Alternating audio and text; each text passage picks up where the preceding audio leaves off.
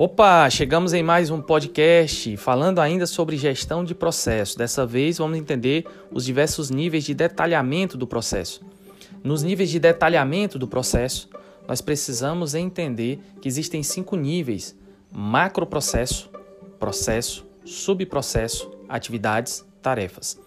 Tarefa é o maior detalhamento. É como se pegássemos uma lupa, víssemos o processo como um todo e dentro desse processo nós vamos abrindo o processo e vendo mais fluxos dentro do processo. Então a tarefa é aquele desenvolvido pelas pessoas, que somando as tarefas nós temos as atividades.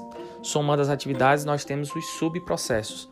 Somando os subprocessos, teremos o processo, e somando os processos, teremos o macroprocesso, que é aquilo que representa a chamada cadeia de valor, a transformação da empresa. Então, o processo grandão da empresa é o processo chamado de macroprocesso.